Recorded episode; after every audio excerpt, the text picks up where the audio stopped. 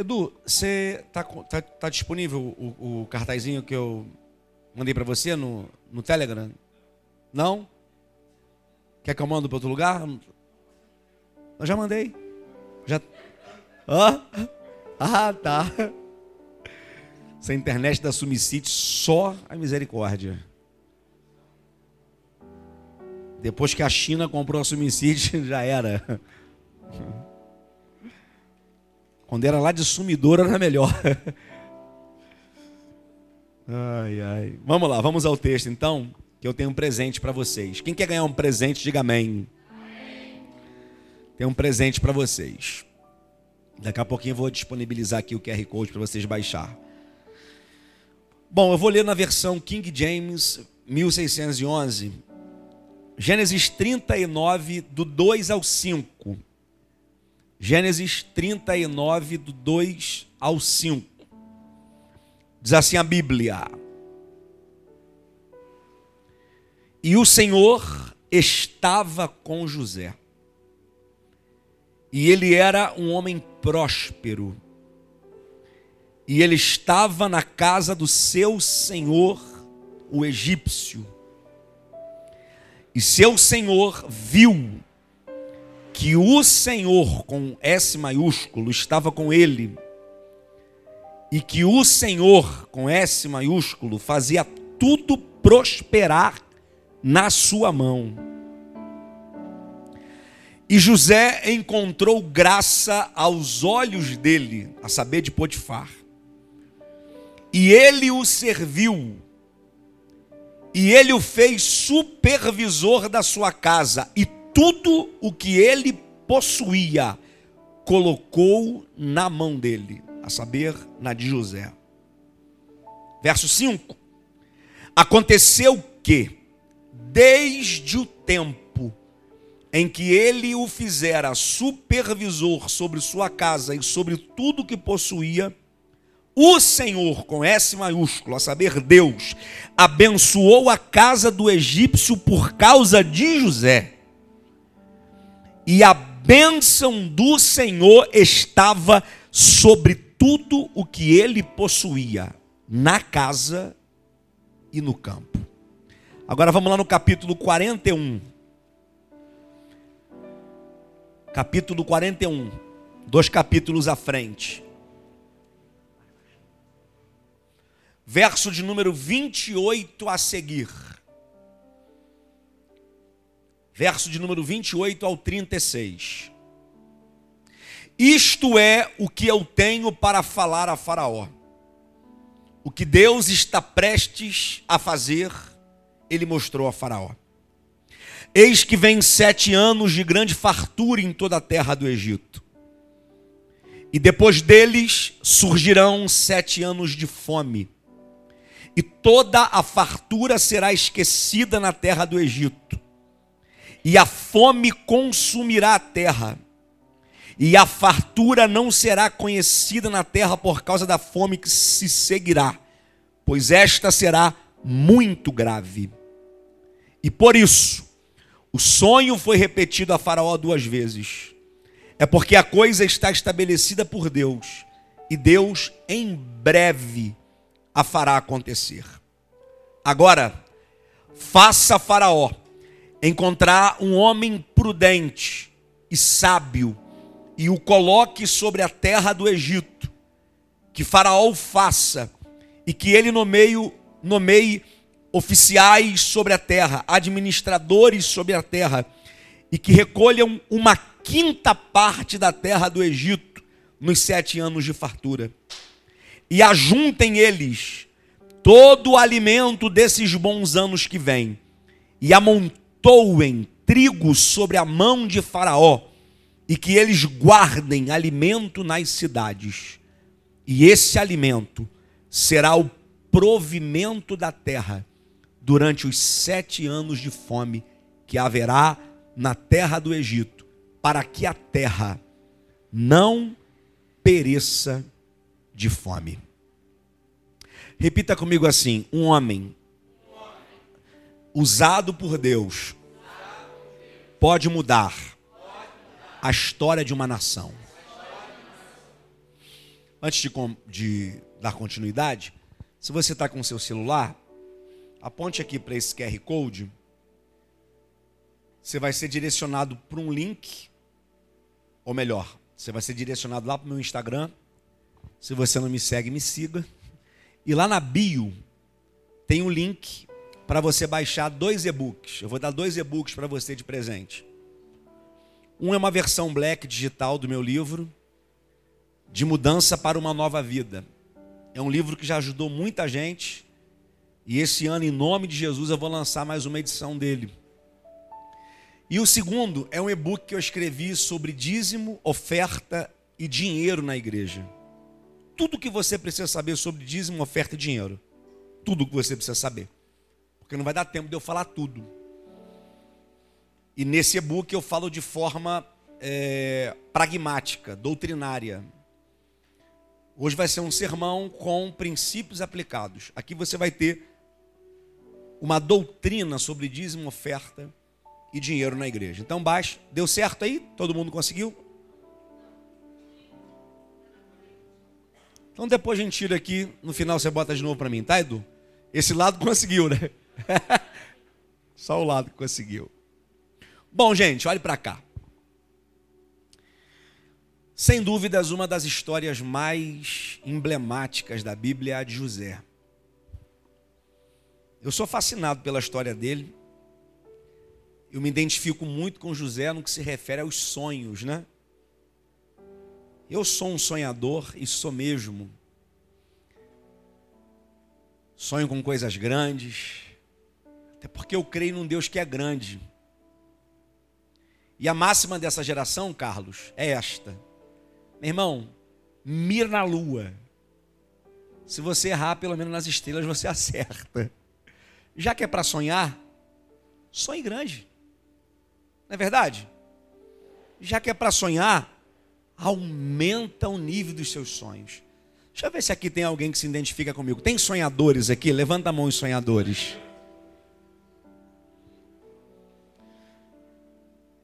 E assim, eu quero ser bem prático, eu não vou nem fazer nenhuma introdução bíblica aqui com relação à vida de José. Quem ama a Bíblia aqui diz amém. amém. Ama não. Não ama mesmo.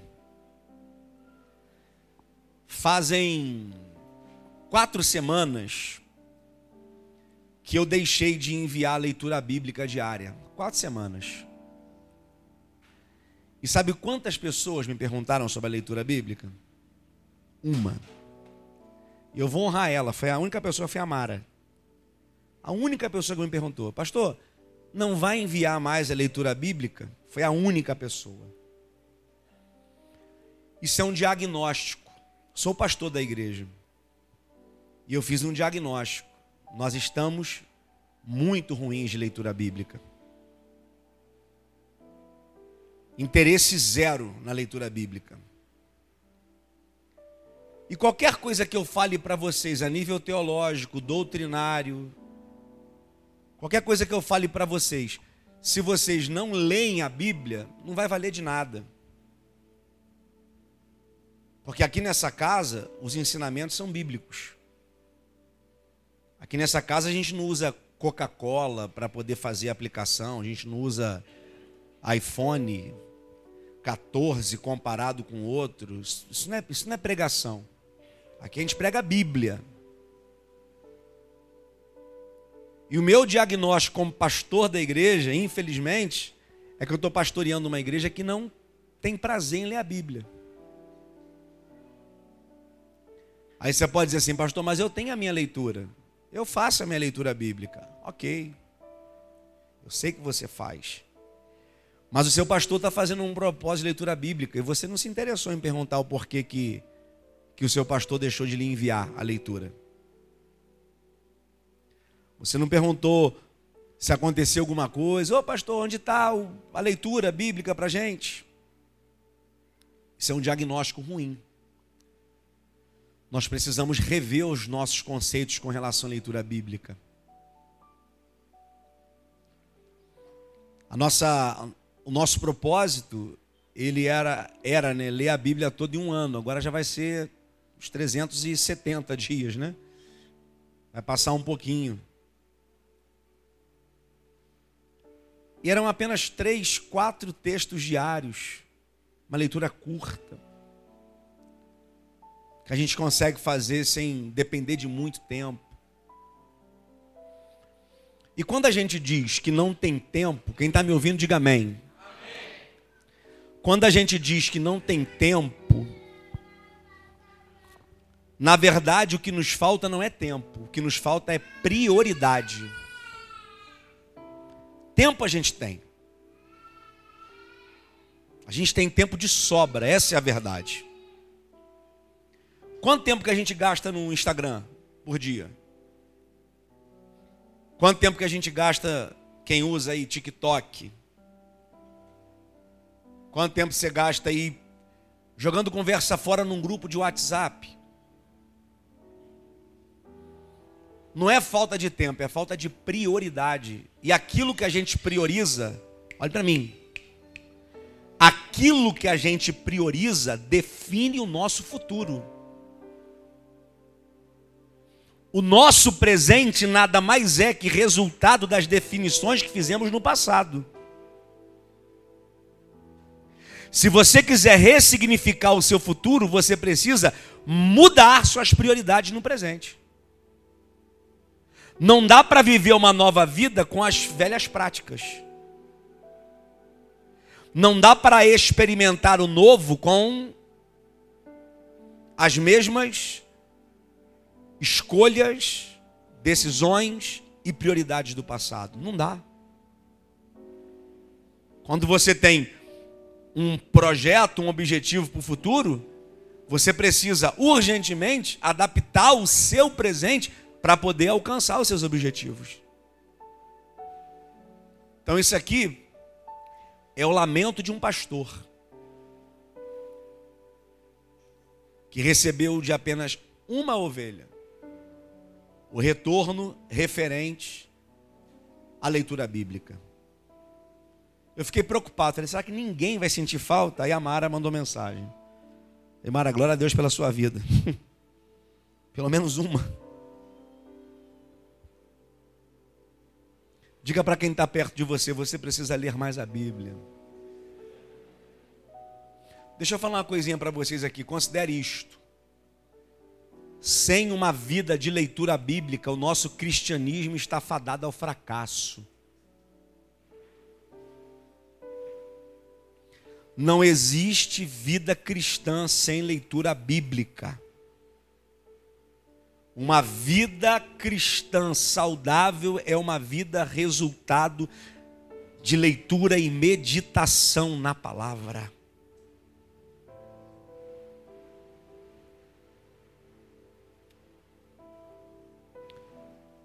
Se vocês quiserem, amanhã eu retomo a leitura bíblica.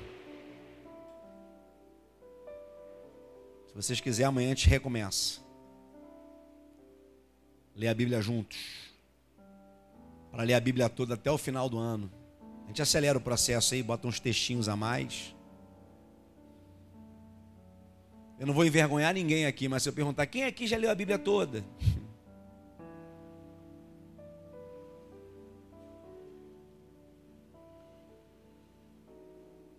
Vamos lá. Deixa eu ser mais prático possível aqui. Voltando à vida de José, você vai compreender comigo que todo o êxito e sucesso que José tinha naquilo que empreendia era resultado da sua vida com Deus. Você percebeu comigo aqui nos primeiros versos que nós lemos, do capítulo 39, o que fica muito evidente é que o principal fator da prosperidade de José era a sua comunhão com Deus. Repita comigo: comunhão com Deus. Comunhão com Deus. O texto começa assim, ó: e o Senhor era com José. Isso é um texto clássico referente à comunhão de um homem com Deus. E esta é a principal característica de José. O Senhor era com ele, Deus era com ele. E o contrário também funciona. José era com Deus. No verso 3 do capítulo 39, Potifar, repita comigo, Potifar. Potifar era egípcio. Potifar era o principal ministro de Faraó. Ele era o chefe. Abaixo de Faraó era Potifar. E olha a consideração que Potifar faz. É Potifar que faz, não é um irmão de José. É Potifar, um egípcio. A Bíblia diz assim, ó, verso 3 do capítulo 39. Viu que o Senhor estava com ele. Quando Potifar observa José na sua casa, o que fica muito claro para Potifar é que o Senhor era com ele. Só que o mais interessante disso é que Potifar via, viu, ele observava, ele contemplava que Deus era com José. Dizendo isto, o que Potifar reconhece é que o êxito, os resultados positivos e o sucesso de José eram determinados, primeiro, pela devoção de José com Deus, segundo, pela adoração, e terceiro, pelo temor.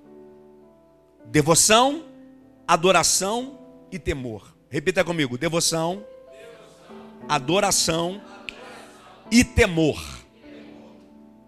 Guarda isso para sempre. O principal fator do êxito, do sucesso, dos resultados positivos e da prosperidade de José eram a sua devoção, adoração e temor a Deus.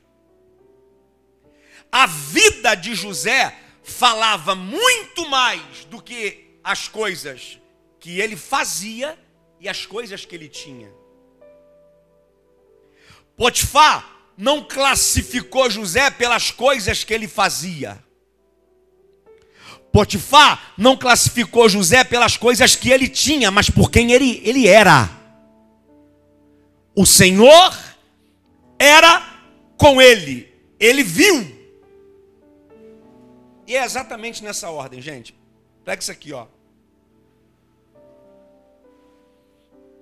O que você é determina o que você faz e o que você tem. Exatamente nessa ordem. Primeiro, quem é você? A sua identidade define as coisas que você decide fazer. E as coisas que você faz determinam as coisas que você tem.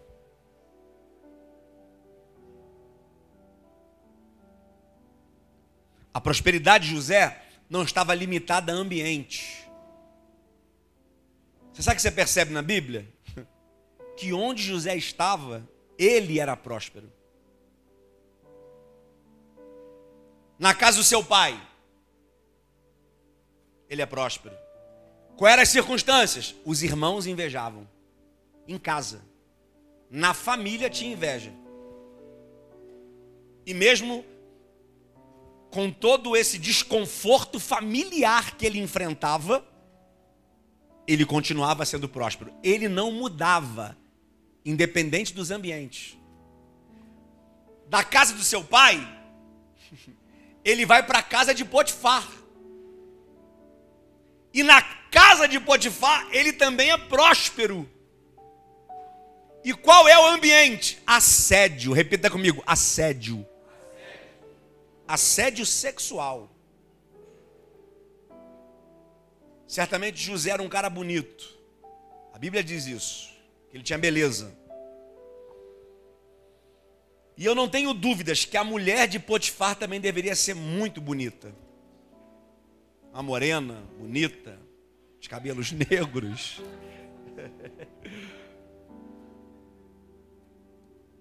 Pensa, José, irmão, na flor da idade, os hormônios explodindo. Um jovem. E aí a mulher de Potifar, sozinha em casa com o menino trabalhando, assediava ele. Só que o ambiente não mudou quem ele era. E mesmo com assédio, ele continuava prosperando. Da casa de Potifar, ele vai para prisão. E sabe o que, que a Bíblia diz? Que ele prospera na prisão. Porque o ambiente limitado da prisão não mudou quem ele era. Da prisão ele vai para onde? Para onde que ele vai, Johnny? Para o palácio. Diga amigo, palácio. Irmão, ele foi para honra. E eu garanto para você, é mais difícil lidar com honra do que com privação. Lidar com fama, lidar com dinheiro, lidar com aplausos, isso geralmente corrompe. A fama, a honra, o dinheiro corrompe mais do que o assédio. Só que ele aprendeu a lidar com fama, com dinheiro e com honra. E lá no palácio, ele prosperava. Porque nenhum ambiente foi capaz de mudar quem ele era. Posso liberar um decreto para sua vida? A sua identidade precisa permanecer intocável, incorruptível. Não mude quem você é, a despeito do ambiente onde você está. Você sabe o que é bonito aqui? Na casa do pai, ele é fiel ao pai. Na casa de Potifar, ele é fiel a Potifar. Na prisão, ele é fiel ao carcereiro. E no palácio, ele é fiel a Faraó. Você sabe o que isso aqui define? Que José era fiel. Repita comigo: fidelidade. Estou arrepiado. Um, dois, três. Fidelidade. Deixa eu tocar em você aqui. Eu quero mexer contigo. Infiéis não prosperam.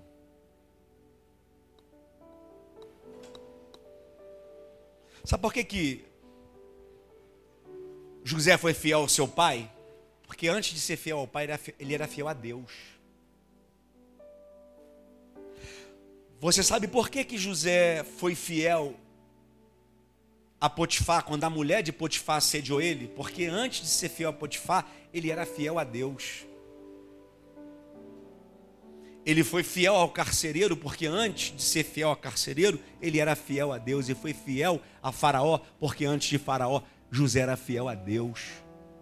Desconfie de alguém que não é fiel a Deus. Porque se alguém é capaz de ser infiel a Deus, é capaz de ser infiel com qualquer um. O que define o êxito do meu relacionamento com a minha mulher é a minha fidelidade a Deus. Porque antes de amá-la e respeitá-la, eu preciso amar e respeitar a Deus. Esse foi o conceito que o filho mais moço, quando cai em si e quer voltar para casa, entendeu. Pai, pequei contra os céus e contra ti. Porque todo pecado cometido contra o outro, primeiro, é cometido contra Deus. E no tocante a isto, quando a gente fala de dízimo, oferta, dinheiro, Você sabe que dízimo é um princípio bíblico, né? Não é um, um mandamento neotestamentário, não é um, uma lei, mas é um princípio observado por Jesus, pelos apóstolos, pela igreja. E o conceito do dízimo continua o mesmo. Qual era o propósito do dízimo, do dízimo no Antigo Testamento? Primeiro, manutenção do sacerdote. Segundo, manutenção do templo. O sacerdote vinha antes do templo. Esse era o conceito do dízimo no Antigo Testamento. O povo levava os seus dízimos até o, o altar para que o sacerdote que estava lá, separado para Deus, para ministrar para o povo, pudesse ter o seu sustento. E o templo onde Deus era adorado, pudesse receber a sua manutenção. Aí quando Deus chama a atenção do seu povo lá em Malaquias 10, lá em Malaquias 3:10, Deus irado, porque o povo só cuida da, da sua própria casa. Era Deus dizendo assim, ó, para sua casa você quer porcelanato, para sua casa você quer eufurô, para sua casa você quer banheira de hidromassagem, para sua casa você quer piscina, para sua casa você quer o melhor. E a casa de Deus caindo aos pedaços. Era isso que Deus estava dizendo. Lê a Bíblia. Malaquias 3. Aí Deus chama a atenção do povo: vocês estão me roubando, estão sendo infiéis. Aí o povo, mas infiel aonde Deus? Nos dízimos e nas ofertas. Quando vocês deixam de trazer, vocês estão sendo infiéis. E os infiéis não prosperam.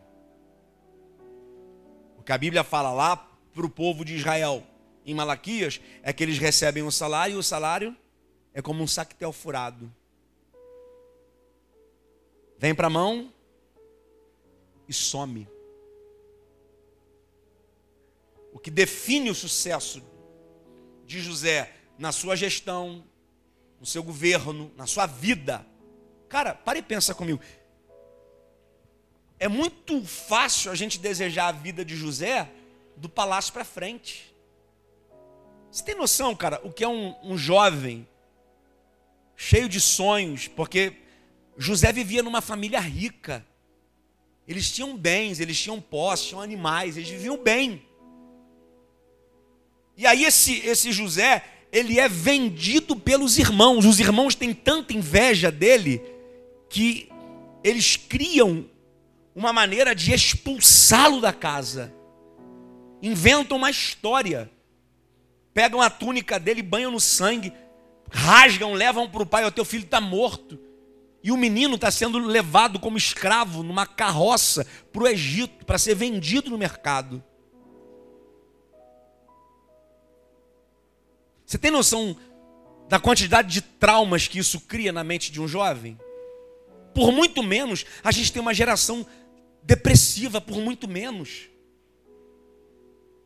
A nossa geração de jovens e adolescentes sofrem coisas mínimas no que tange ao relacionamento com os pais, e isso já cria feridas e traumas irreparáveis para a vida toda. Os psicólogos daqui a pouco vão ter que cuidar de jovens que não ganharam iPhone de presente e ficaram depressivos. Você está rindo? Isso é verdade, gente. Uma síndrome de consumismo exagerada. Uma insatisfação exagerada. Ninguém está satisfeito com nada. Tem o 13 que é o 14, tem o 14 que é o 15. Como se dependesse daquilo. Daqui a pouco, está aqui o nosso psicólogo, o Michel Ferreira, daqui a pouco vai ter que ter tratamento para filhos que não receberam o iPhone de presente do pai. Você sabia que, não sei se foi na Inglaterra, foi num, num país aí, num país europeu, que um filho matou o pai porque o pai não quis dar um iPhone de presente para ele? Por muito menos, essa geração está depressiva, doente. Gente que não, que não é cumprimentada na igreja, sai da igreja muito menos uma geração doente, depressiva, traumatizada com tudo, medo de tudo. Rapaz, esse cara aqui vive num contexto infinitamente pior do que o nosso. Quando ele está sendo levado como escravo, é que a Bíblia não conta os detalhes, gente. Graças a Deus por isso. Mas possivelmente esse menino sofre abuso sexual na viagem, porque ele é bonito. E ele está numa carroça cheia de homens, doentios, maquiavélicos. Possivelmente esse garoto sofre, sofre muito. Ele é preso como estuprador. Ele é acusado indevidamente de estupro. E nada mais, nada menos que estuprar a mulher do primeiro-ministro. Só que tu não vê murmuração desse menino, não, tá? Não morreu, não. Estava vivo lá para viver o sonho dele. Quer um conselho? Olha para mim aqui. Você quer viver o que Deus tem para a tua vida? Quer? Quer alcançar o cumprimento das promessas e viver bem? Então segura a tua onda, pelo amor de Deus, mantenha o teu equilíbrio, para de reclamar de tudo. Para de murmurar de tudo. Segura a tua onda. Engole o choro. Diga para quem está perto de você: segura a tua onda, pelo amor de Deus. Segura a tua onda. Você, você nasceu. Eita, arrepiei aqui.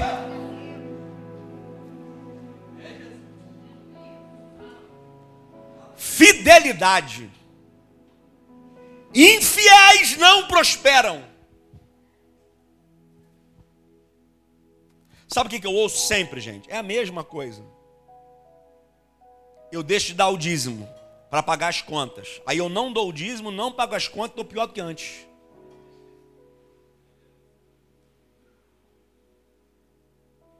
Isso aqui é para quem tem fé em Deus. Se você não tem fé em Deus, esse, esse ambiente aqui nem é para você. Acho que lá no, no não tem dízimo e oferta, não. Mas dízimo e oferta é coisa para quem tem fé. É coisa para quem, quem, quem crê em Deus. Isso é bíblico.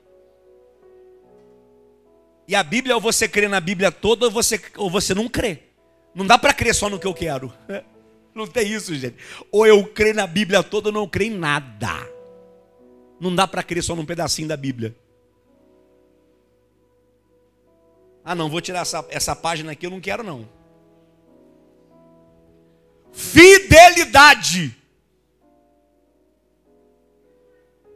Se tem uma coisa que Deus exige do seu povo é fidelidade. Fidelidade não é uma opção, é uma exigência.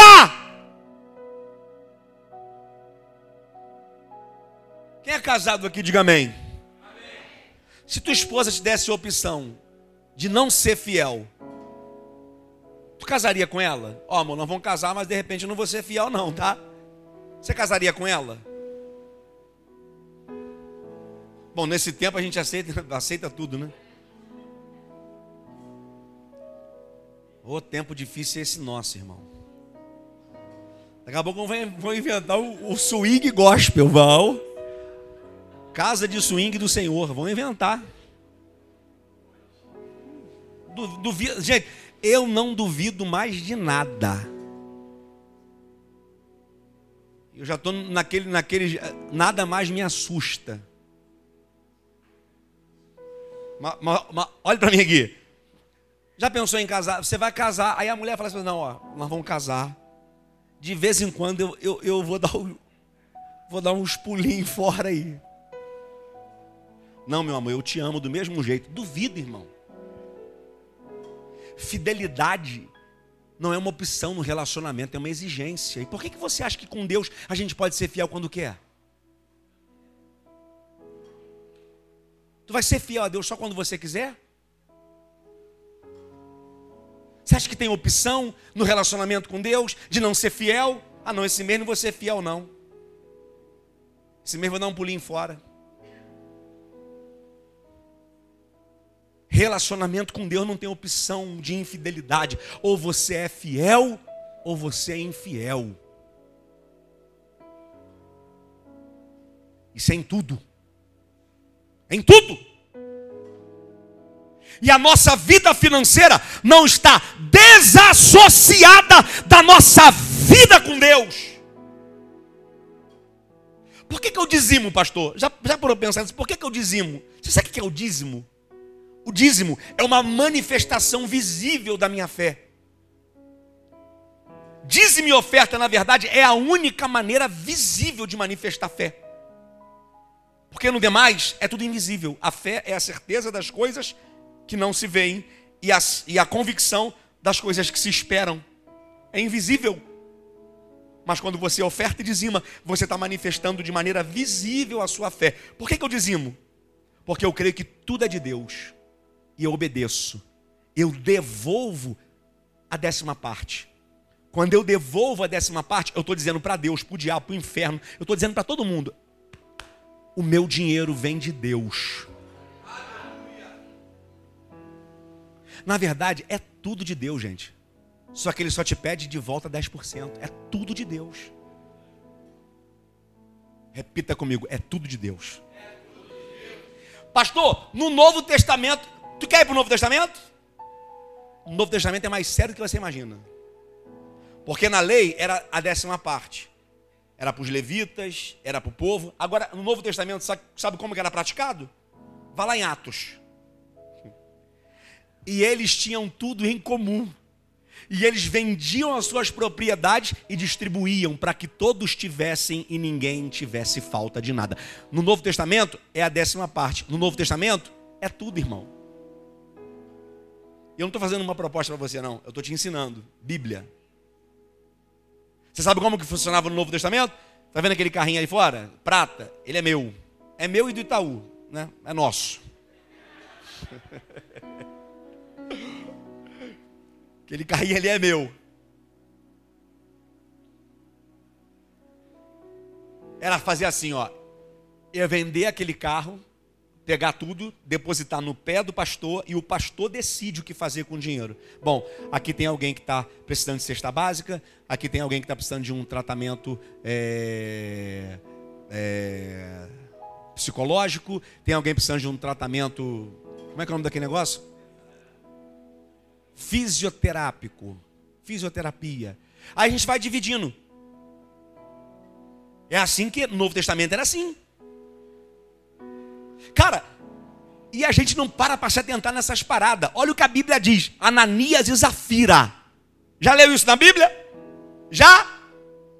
Você sabe o que Ananias e Zafira fez? Vendeu pegou uma parte, escondeu, falou: Isso aqui vou esconder de chamadinha aqui para a gente poder comer um churrasco. E a gente leva e fala que está aqui para o apóstolo. Aí chegaram lá. gente, isso é Bíblia, não é pastor Bruno, é Bíblia. Aí quando eles chegaram diante de Pedro, a Bíblia diz que Ananias caiu morto, porque mentiu sobre o que tinha feito com o dinheiro. Senti até uma pontada no coração aqui agora. Falando sério. Ele morreu.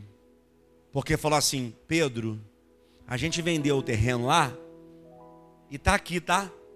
Só que eles mentiram, porque não estava tudo ali. Eles tinham separado uma parte para eles, mas era deles. E a Bíblia diz que ele morreu porque mentiu ao Senhor. Tá achando que é pouco? Aí quem é que vem chegando depois? A madame. Zafira, cabelinho feito, trabalhada na beleza. E aí, Pedro, tudo bem? Meu marido já passou por aí, trouxe o nosso dízimo, trouxe nossa oferta. E a Bíblia diz que ela também caiu morta. E foram os dois sepultados porque mentiram ao Senhor sobre dinheiro. Repita comigo: dinheiro. Está na Bíblia. Não é o pastor Bruno que está dizendo, é a Bíblia.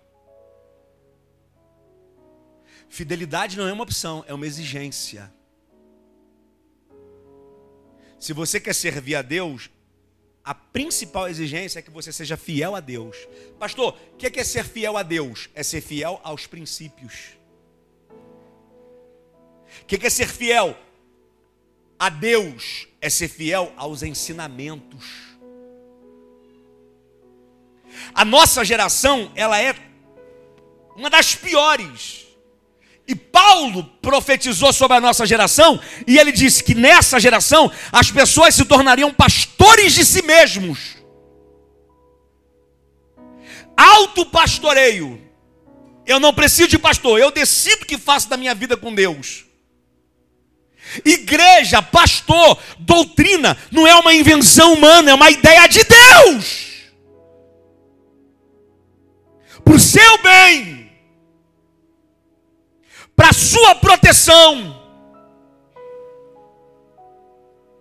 Não espere que a mídia vai noticiar os benefícios da igreja. Mas não existe instituição que recupere mais gente do crime do que a igreja.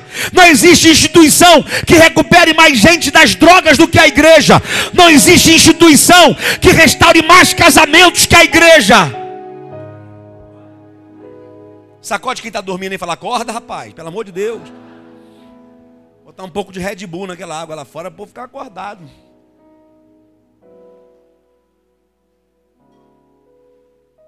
É para o seu bem.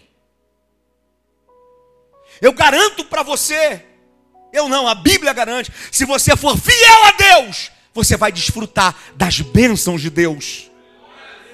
Você sabe quem que Deus honra? Quem honra Ele. A honra de Deus não é para paspalho, a honra de Deus não é para infiel, a honra de Deus é para gente fiel que honra a Deus, cumpre princípios, obedece a palavra.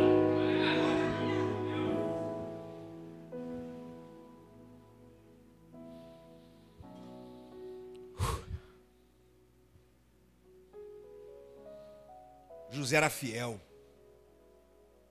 a Deus. E quem é fiel a Deus é fiel às pessoas.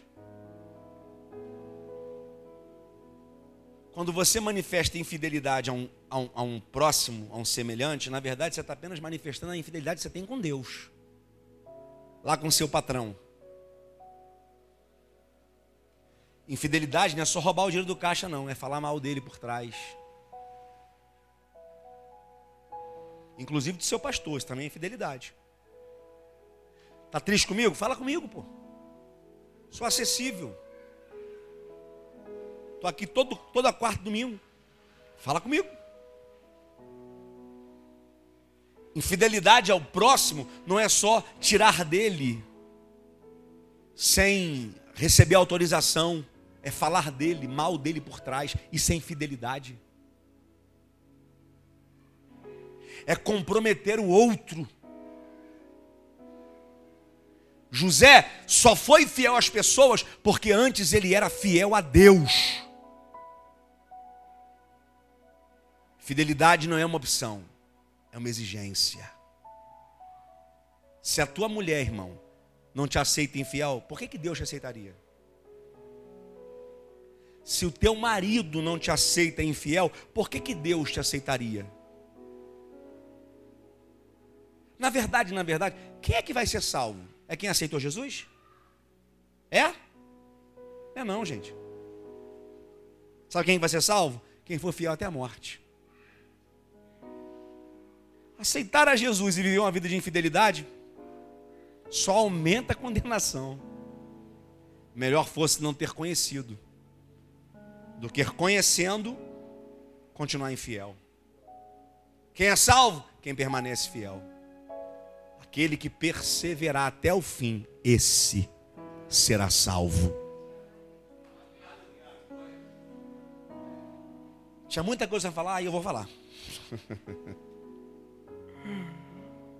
Ele prosperou na casa do pai, porque era fiel ao pai. Ele prosperou na casa de Potifar, porque era fiel a Potifar. Mas antes, era fiel a Deus. Ele prosperou na prisão, porque era fiel ao carcereiro. Mas antes, fiel a Deus. Prosperou no palácio, porque foi fiel a Faraó, mas antes, fiel a Deus. Agora, uma outra coisa que é característica de José é que José servia. Repita comigo: José servia. Mais uma vez. Olha isso aqui, ó, verso 39 ainda. Olha isso aqui. Verso 4 do capítulo 39. José encontrou graças aos olhos dele, e ele o serviu. Se você for ver a história de José, por onde José passou, ele servia. Na casa do pai, o que, que ele fazia? Servia. Servia o pai, servia os irmãos. Quando ele foi é, traído pelos irmãos, ele estava fazendo o quê? Servindo. Servindo. Foi para a casa de Potifar, o que, que ele fazia lá? Servia. Do mesmo jeito que gente infiel não prospera, gente que não serve também não prospera. E olha para mim, ainda no tocante a dízimo, oferta dinheiro na igreja. O que define muito bem seu dinheiro em relação à igreja é isto, e guarde isto para sempre. O seu dinheiro precisa estar a serviço da igreja. O seu dinheiro não é para manter luxo de pastor. Minha roupa, meu relógio e meu anel de leão, eu compro com meu dinheiro. O dinheiro da igreja é para servir a igreja. é para servir a Deus, é para servir Jesus. E tem uma coisa que eu tenho total convicção, e isso me ofende, é que eu vou dar conta do dinheiro de Jesus. Eu vou dar conta. O meu é meu, o de Jesus é de Jesus. E você também. Quando você não dizima, você está gastando indevidamente um dinheiro que é de Jesus. Quando você não oferta, você está gastando indevidamente um dinheiro que é de Jesus. E vamos ser honestos? A gente nem pede, né? Senhor, me empresta. Ele fala assim, cara, já te dei 100%, porque tem gente que pensa errado, né? Que dá 10 e fica com 90. Quem disse? Ele te dá 100%. Os 10 que você devolve não é teu, é dele. Ninguém fica com 90, fica com 100. Você fica com 100. E a gente vai dar conta do dinheiro que Jesus nos deu. Ou você acha que Jesus te dá dinheiro só para prazer? Só para botar crédito no celular? É só para isso que Jesus te dá dinheiro? Será que é? Fazer o cabelo? Fazer trancinha? Botar o cabelo na régua? Comprar roupa? Comprar... É só para isso que Jesus dá dinheiro para gente? Será que é? Você já parou para pensar nisso e deixa eu te provocar um pouco mais? Já parou para pensar qual é o propósito desse dinheiro chegar às tuas mãos?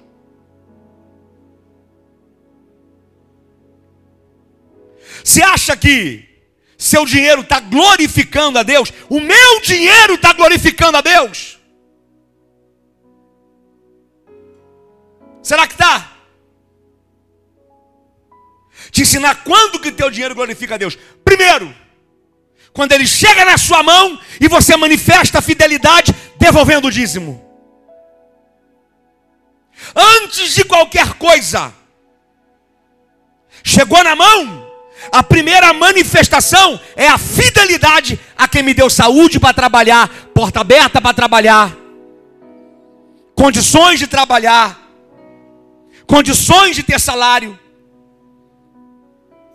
Segundo, você glorifica a Deus quando você usa o seu dinheiro para benefício da sua família, para o bem-estar dos seus filhos, para o bem-estar da sua casa. Se Jesus vai pedir conta do dinheiro que era dele e a gente não devolveu, imagine o que ele não que tipo de conta ele não pedirá com o dinheiro que a gente gastou de forma indevida? E isso me ofende, tá? Isso me ofende. Isso ofende a minha alma. Isso mexe comigo, isso me provoca. Isso me tira paz. E deve tirar a sua também. A única coisa que a gente ensina aqui nesse altar é a palavra. Princípios. Doutrinas bíblicas. E se você acha que alguma dessas coisas que eu estou falando não está na Bíblia, me prove que não está na Bíblia. Está na Bíblia. Só que a nossa geração pensa que servir a Deus é uma fantasia. A gente pintou um quadro muito bonito de servir a Deus. E a gente acha que servir a Deus é do jeito que a gente quer, do jeito que a gente acha certo, e não é. Servir a Deus é com princípios. É conforme está na Bíblia. Não, gente, está na Bíblia, é só fazer o que está na Bíblia. Eu fico vendo aí um monte de igreja inventando maneira de arrecadação. Não precisa inventar, não, porque não sei o quê. Cara, é, é o básico, é dízimo oferta. Pronto, acabou. É só fazer o que a Bíblia ensina: dizimar e ofertar. Porque é o dízimo e oferta que manifesta a sua fidelidade a Deus e é o dízimo e oferta que aplicados na obra de Deus garantem manutenção do templo e bem-estar sacerdotal.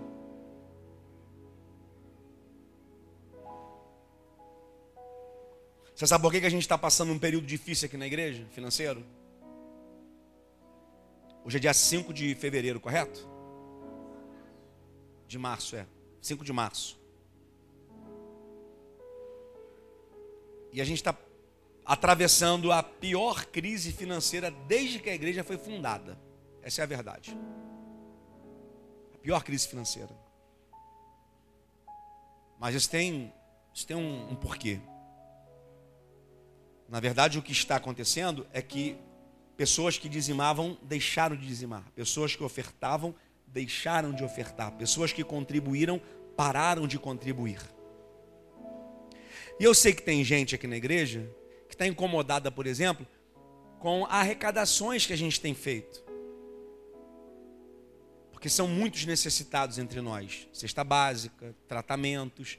E toda hora a gente tem que pedir alguma coisa num grupo, no outro, e tem gente que já está incomodada com isso. Só pede. Eu ouvi isso essa semana e isso me chateou. Só pede. Eu garanto para você que o dia que essa igreja tiver um caixa próspero, eu não peço mais não. Eu administro. Eu não, né?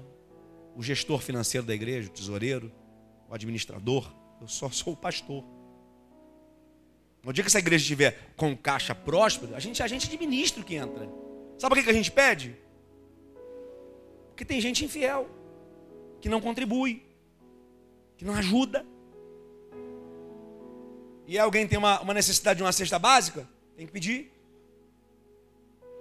A gente não abre mão de fazer a janta para as crianças. Você acha que essa janta aí, você acha que a gente tem horta ali atrás? Vaca. A gente mata a vaca ali, tem carne? Você acha que a gente tem horta ali? Plantação de arroz, feijão, soja? Não tem não, irmão. A comida que está ali dentro aí para as crianças tem que ser comprada no mercado e não é barata. Se a igreja fosse arcar com todas as necessidades nativas da igreja, referentes às necessidades dos ministérios, gente, a gente, a gente ia ter que fechar a porta. Por isso que a gente tem que fazer arrecadação. Pede no grupo para poder comprar isso, pede para comprar aquilo. E, vai, e, vamos pedir mais, viu? Pense que parou por aí não, eu vou pedir mais. E eu espero que isso não te ofenda. Porque se você perdeu o prazer de contribuir na igreja que você faz parte, tem alguma coisa errada. Não é possível. Todo ano você tem que pagar IPTU, IPVA, iPod, iPad, iPhone. Você tem que pagar um monte de coisa todo ano. Isso não te ofende, você paga com prazer. E agora está aí, ó, imposto sobre o combustível está voltando. Inflação subindo. A culpa é de quem? Não sei.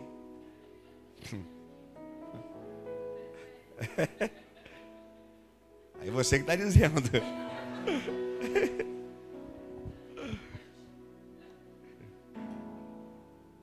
Mas isso não ofende a gente. Né? A gente até faz umas guerrinhas né, na época de política, você quer, mas depois a gente paga o imposto rindo, não paga?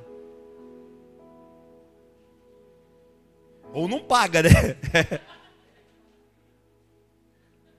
Igual eu vi uma, uma charge esses dias na, na, na rede social, um texto assim: Nubank, valeu. Daqui a cinco anos a gente conversa.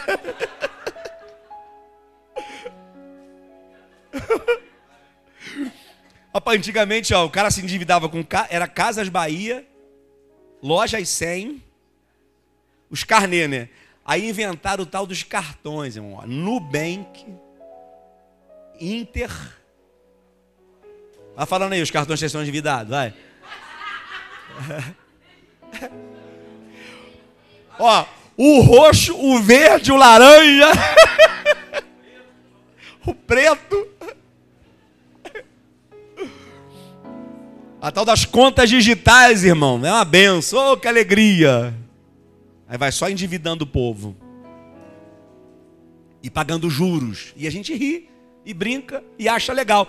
Aí no que se refere a ser fiel a Deus, para a gente é um peso. Dizimar e olhe para cá. Pega isso aqui. Dizimar e ofertar para a gente é um peso, enquanto que isso deveria ser uma satisfação. Eu tenho o privilégio de contribuir com a obra de Deus. Você sabe o que, é que tem que mudar? A perspectiva. A visão é que tem que mudar. Quem é que Deus ama? O amor de Deus está destinado também a quem contribui com alegria. Cadê o, o envelope? Pega o um envelope para mim aí. Acho que tem aqui dentro da Bíblia aqui.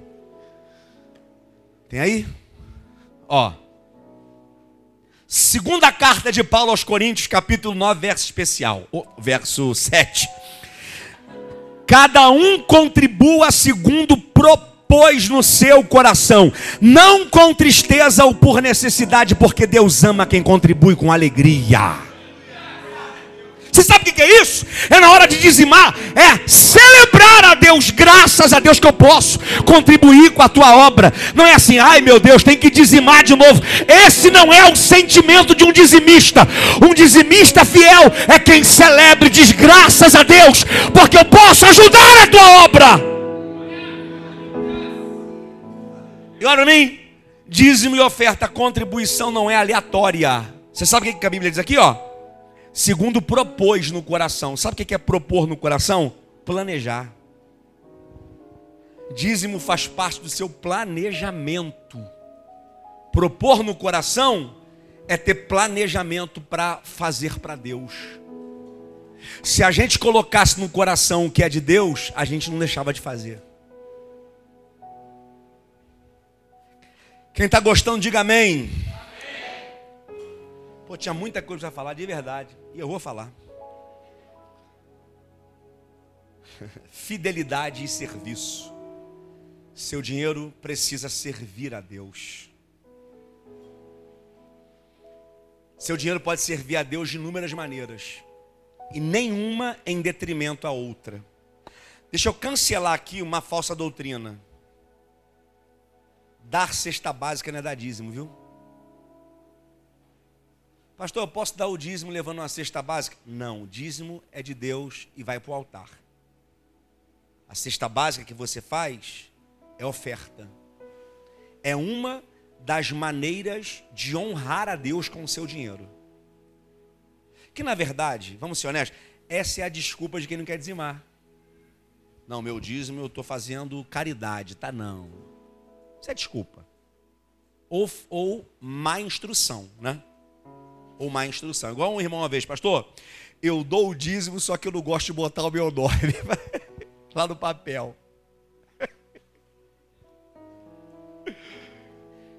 Ninguém precisa saber. Amém. Mas na verdade isso revela apenas o coração de quem, de quem não quer fazer. De quem não quer fazer. Gente, quem quer fazer não bota em pensilho, não é verdade? Quem quer fazer ficar colocando em pensilho para fazer? Cara, tem gente, acredite, tem gente que fica pesquisando na Bíblia para não fazer. Para não fazer, não. No Novo Testamento não tem dízimo. Porque no Novo Testamento não tem. Cara, o cara procura para não fazer. Vai procurar para você fazer. E se você não está gostando, eu vou continuar falando. Vou continuar ensinando. Porque os que querem aprender vão prosperar. Aqui nessa igreja, a gente não ensina as pessoas a prosperar assim, ó. Não, vamos fazer uma campanha de prosperidade aqui. Sete, quarta-feira. Você vai vir, não vai, não vai não, mentira, não vai prosperar. Não te enganando. Prosperidade é, primeiro, fruto de quem é fiel. Segundo, fruto de quem serve. E o terceiro eu já vou falar. Fidelidade e serviço. Não é só o seu dinheiro, é porque a conferência Full Life é específica. A gente está falando sobre isso. Mas a nossa vida precisa servir a Deus em todos os aspectos. Quem aqui tem um talento, um dom? Diga amém. amém.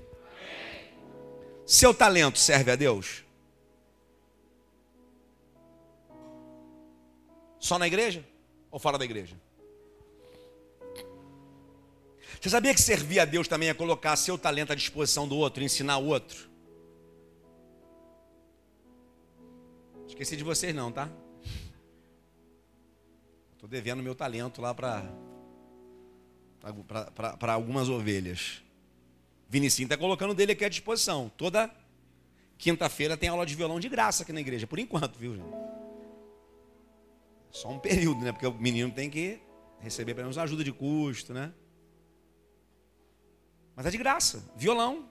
Quem é que está fazendo aula com o Vinicinho aqui? Levanta a mão. Quem está fazendo aula? Um.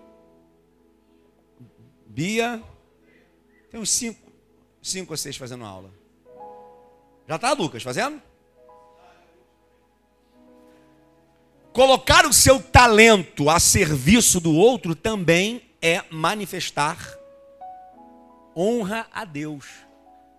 Gente, me perdoe, eu vim de um contexto pentecostal completamente desconfigurado. A igreja pentecostal tem seus prós e contras, como tudo, todo, toda igreja é, tem, né?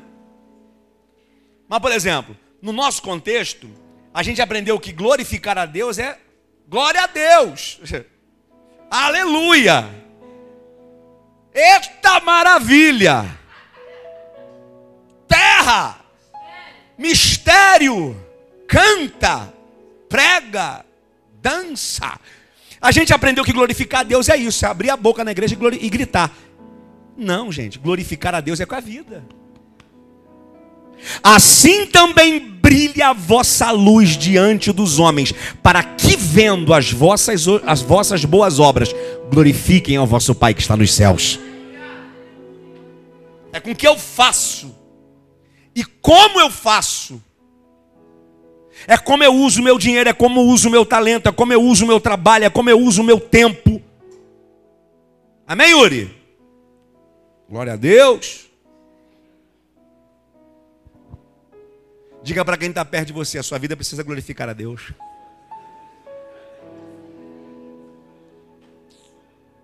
Vamos lá, agora para encerrar. Isso aqui é uma extração de princípios só do capítulo 39 dos versos que nós lemos, 2 ao 5. Os segundos versos é do capítulo 41, dos versos 26 a 36. E o que é que fica evidente aqui? Primeiro, a competência de José. Repita comigo, competência. Segundo, a capacidade. Repita, capacidade. E terceiro, eficiência. Repita. Enquanto, lá nos primeiros versos, o que fica muito evidente é a devoção, a fidelidade. Enquanto que nos primeiros versos, o que fica evidente é o temor que ele tem a Deus. Nesses versos, o que está evidente é a sua capacidade de governo. E eu tenho falado para a igreja aqui já há alguns dias. Pessoas que falam assim: Pastor, eu sou dizimista fiel, oferto, mas a minha vida é uma prova, porque não é só dizimar e ofertar. Tem gente que dizima muito bem, oferta muito bem, mas gasta muito bem. Aí não dá, irmão. Não dá para ser fiel a Deus, temer a Deus e ser descontrolado financeiramente. Não dá. José era um homem que temia a Deus, que servia a Deus, que adorava a Deus, que tinha uma vida devota, mas o que nós lemos aqui também deixa muito claro a sua competência. Olha o que a Bíblia diz. Verso 28 ao, ao 32. Já estou encerrando. Isto é o que eu tenho para falar a Faraó. O que Deus está prestes a fazer, ele mostrou a Faraó. Eis que vem sete anos de grande fartura em toda a terra do Egito. E depois deles surgirão sete anos de fome. E toda a fartura será esquecida. E a fome consumirá a terra. A fartura não será conhecida na terra por causa da fome que se seguirá, pois essa fome será muito grave. Verso 32: E por isso o sonho foi repetido a Faraó duas vezes. É porque a coisa está estabelecida por Deus e Deus em breve fará acontecer. O que, é que José faz aqui? Ele apresenta o problema. Não é isso que ele faz? Qual é o problema? Bom, vai ter sete anos de prosperidade e vai ter sete anos de fome. Nesses sete anos de fome, a fome vai ser tão grave que toda a prosperidade vai ser esquecida. A dor vai ser tão grande que o tempo de, de bonança vai ser esquecido. Ele apresenta o problema. E guarde isso aqui, gente. Qual é a ferramenta que ele usa para apresentar esse problema? É uma ferramenta de, de, de, de, de uso das grandes empresas? Não, é uma ferramenta espiritual. Repita, ferramenta espiritual. Dá para aplicar a sua vida com Deus, a sua vida diária. Quem tem vida de oração também tem de Deus uma direção. Pega isso aqui. Quem tem vida de oração também tem direção. Ele apresenta o problema interpretando o sonho de Faraó. É isso que teu sonho quer dizer. Agora, olha o que ele diz do verso 33 a 36. Ele apresenta a solução. O mesmo que apresenta o problema, apresenta a solução. E é justamente aqui que ele prova a sua capacidade, eficiência e competência. Não é só vida com Deus, não é só devoção, não é só temor e fidelidade. Olha o que ele diz. Agora faça Faraó encontrar um homem prudente e sábio e o coloque sobre a terra do Egito. Primeira coisa que, que José reconhece: para resolver esse problema você precisa de uma gestão com prudência e sabedoria. Repita comigo: gestão, gestão. com prudência e sabedoria.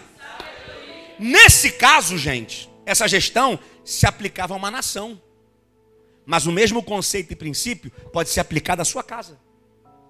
Se você não gerir a sua casa com sabedoria e com prudência, você incorre em enfrentar os mesmos problemas que Faraó enfrentaria se não fizesse o que José lhe aconselhou. Lá em casa, a gente tem nutrido cada vez mais prudência e sabedoria na gestão do nosso dinheiro. Vou confessar um pecado para vocês aqui. Vocês querem ouvir o pecado do pastor? Quem quer, diga amém. Ah, vocês querem, né? Pastor Ivelto testemunhou aqui, eu testemunho também. Só que lá em casa era diferente. Eu gastava mais que ela. Pastor Ivelto, a mulher gastava mais que ele. Lá em casa eu gastava mais que ela. E a gente foi descobrindo nas nossas, nas nossas contas a mesma coisa. 50% da nossa renda estava comprometida em comida. Sai para jantar, vai tomar sorvete, toda semana vai tomar café fora, vai fazer na, quem vê foto, irmão, quem vê selfie, não vê o quê? Quem vê Quem vê selfie não vê corre. Quem vê o close não vê o corre. Aí essa mulher maravilhosa que Deus me deu, palmas para ela, brincando, gente, não precisa não, brincando. ela é formada em administração, ela tem formação acadêmica em administração, mas recebeu de Deus a graça de administrar. E lá em casa, irmão, não tem esse negócio, o meu dinheiro e o dela. Até porque só eu tenho dinheiro na verba. por enquanto, por enquanto. Mas quando nós nos conhecemos, nós dois trabalhávamos. E eu testemunho, gente. Um ano de noivado, essa mulher não comprava uma agulha para ela. Ela tinha duas calças jeans. Usava uma, lavava outra. Sujava uma, usava lavada, e assim foi um ano até a gente construir nossa casa. Gestão com sabedoria e prudência. Nós construímos uma casa de dois andares, com garagem para três carros, sala com lareira, em um ano. Nós construímos uma casa em um ano, ganhando salário mínimo. Me pergunte como? Como, pastor? Primeiro, não sei. Segundo, administração com prudência e sabedoria. Era cortado, não tinha cafezinho, não tinha bala, não tinha chiclete. cortou tudo. Corta tudo. Um ano. Claro, a casa não ficou pronta, mas hoje é uma fonte de renda passiva. Nos dá aluguel todo mês. Uma casa que foi construída há 20 anos atrás. Se você aplicar o conceito de gestão com prudência e sabedoria na sua casa, na sua vida, na sua empresa, você vai desfrutar em tempos de prosperidade, abundância, em tempos de crise, de provisão. Essa semana eu vou postar um, um, uma parábola chamada Parábola da Formiga. Você que me acompanha na rede social vai, vai ler. Parábola da Formiga. Falando sobre os ensinamentos ali do, de provérbios, né? Vai ter com a formiga ou a preguiçoso. E eu falo um pouco de, de gestão, a gestão da formiga ali. Parece que não, mas aquele inseto pequenininho tem ensinamentos milenares para nos passar. Diga comigo, prudência. prudência. Sabedoria. Sabedoria. Segundo, primeiro, ele diz para Faraó: encontra um homem prudente. Esse homem vai gerir com sabedoria, com prudência. Segundo, verso de número 34, que Faraó o faça e que ele nomeie oficiais administradores, diga administradores. Espalhe sobre a terra e que eles recolham uma quinta parte, repita comigo, quinta parte. Recolha a quinta parte da terra do Egito nos sete anos de fartura. dois princípios aqui. Primeiro, terceirização de serviço. Um homem administra, vários homens executam. O conselho de José levanta um, com prudência e sabedoria, levanta vários. Levanta um operacional, terceiriza, para que eles recolham a quinta parte. Primeiro princípio: coisas que você não sabe fazer, você precisa se cercar de quem sabe. Eu tenho experimentado isso na minha vida prática. Além de pastor, marido, pai, esse ano eu decidi empreender em um negócio. Comecei a trabalhar com, com negócios imobiliários, tirei o Cresce, sou corretor de imóveis, mas com outro propósito. E aí Deus me deu a oportunidade de ser sócio de um rapaz em uma startup que a gente está desenvolvendo de um marketplace imobiliário. E eu achei que sabia muita coisa percebi que eu não sei nada. E percebi que eu preciso me cercar de gente que sabe fazer o que precisa ser feito. E gente que não sabe, fazendo o que tem que ser feito sem fazer, faz, sabe o que é que faz? Aquilo que o pato faz muito bem. O pato não voa, não canta, ele só faz aquilo ali muito bem. Olha para cá. Estou encerrando. Minha esposa falou assim: a hora. Estou vendo, amor, fica tranquila. Você quer que eu acabe agora? Quem quer que eu acabe agora? Diga amém. Quer, Helena? Quer?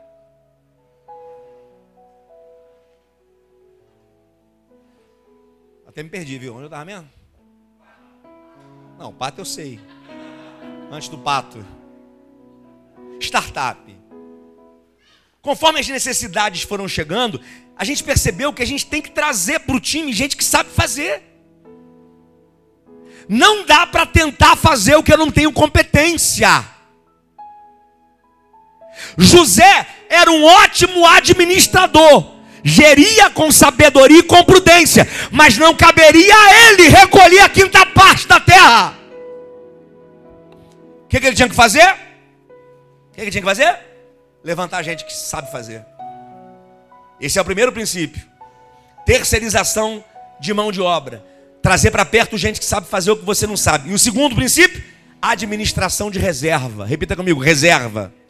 Mais uma vez. Vamos ser honestos aqui. Quem aqui tem um fundo de reserva se ficar desempregado hoje? Você tem um fundo de reserva para viver um ano? Levanta a mão quem tem.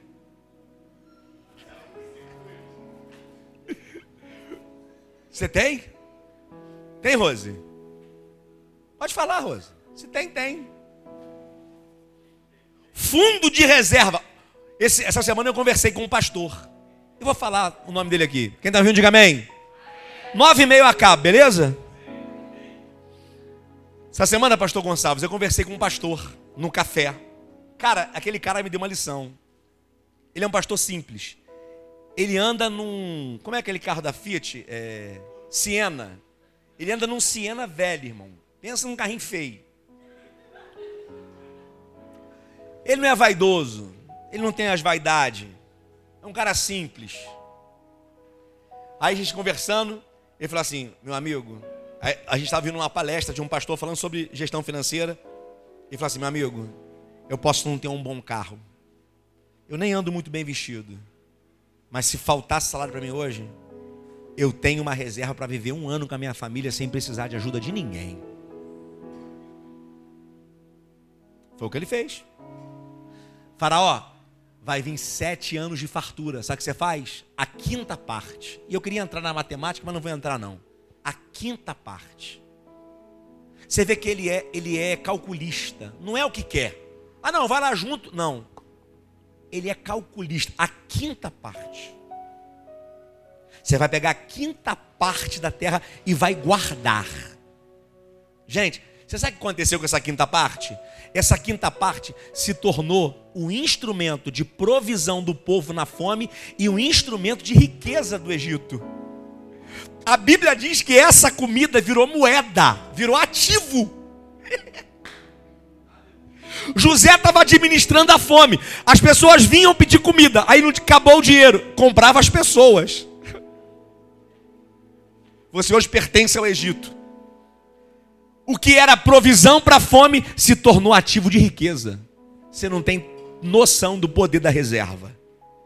Ah, se eu tivesse essa, essa sacada há 20 anos atrás. Deixa eu falar com a garotada nova aqui. De 20 anos para baixo. Sacode Yuri aí. Deixa eu falar com essa garotada dos 20 anos para baixo. Dá um copo d'água para Yuri, pelo amor de Deus. Vou falar com o Jacó. Jacó está arrancando teu corpo, né? 20 anos para baixo, levanta a mão. Daqui a 20 anos você tem minha idade. Eu estou bem para 40 anos, sim ou não? Pelo amor de Deus, gente. Nem que seja pela fé. Eu estou bem para 20 anos. E para 40, eu estou bem? Vocês que têm 20, daqui a 20, vocês têm a minha idade. Se vocês pegarem a partir de hoje e juntarem 100 reais por mês, faz as contas aí quanto que vocês terão daqui a 20 anos. Daqui a 20 anos. Eu não sei, mas faz as contas. Daqui a 20 anos, vocês estão pelo menos ricos.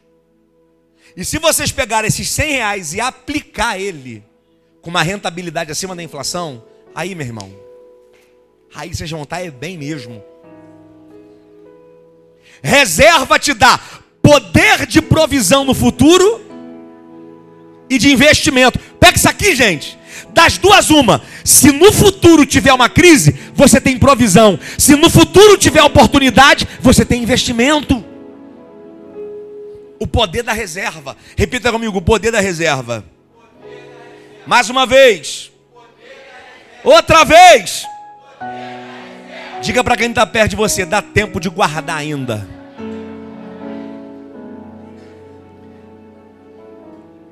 Meu filho tem um ano e quatro meses. O nosso sonho é quando ele tiver com uns 20 anos de idade dele, ele ter pelo menos já um milhão de reais guardado para fazer a faculdade, começar o seu próprio negócio. Gente, daqui a 20 anos, parece que demora muito, mas passa assim, ó. E a gente não guarda nada. Por que, que não guarda? Por que, que não tem? Porque não tem? Porque não prioriza. Se priorizar, a gente guarda. E agora eu encerro, eu falei que vou encerrar nove e meia. E por último, olha só o que, o que José ensina para Faraó. E ajuntem todo o alimento desses bons anos que vem e amontoem o trigo sob a mão de Faraó. Repita comigo, debaixo da mão de Faraó. Qual é o princípio aqui, pastor? Responsabilidade. Faraó, a responsabilidade é tua.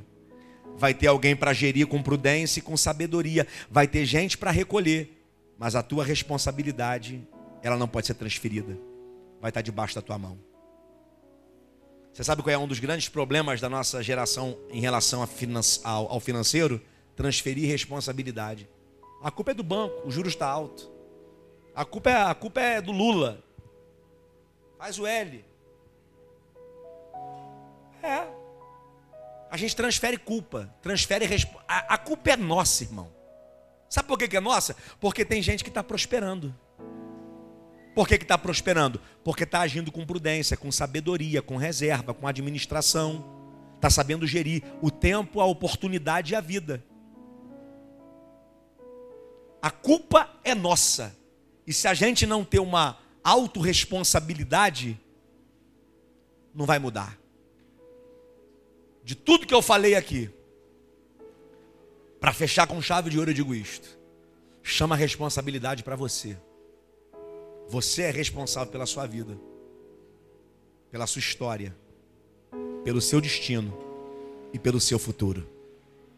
Quer ter uma vida abundante, próspera, financeiro saudável, família desfrutando do melhor dessa terra? Primeiro, fidelidade a Deus.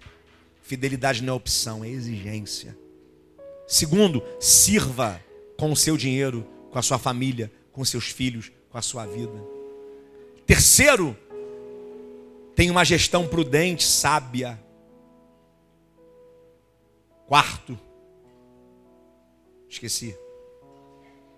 Tanta coisa que eu falei reserva o poder. Não, terceirize, traga para perto pessoas que sabem fazer o que você não faz. Investir em conhecimento nunca será, nunca será um mau investimento.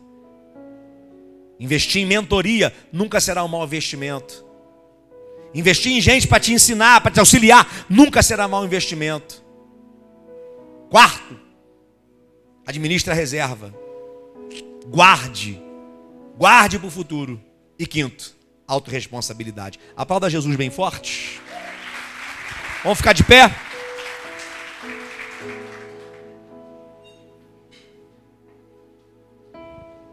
Faltou alguma coisa, gente? Faltou alguma coisa? Que bom que você lembrou, né? Porque se você tivesse, ai, ainda bem que o pastor esqueceu do dia, não, valeu nada que tu ouviu aqui. Valeu nada. Eu já dizimei, eu dizimei quando estava ali sentado, fiz um pix para a igreja.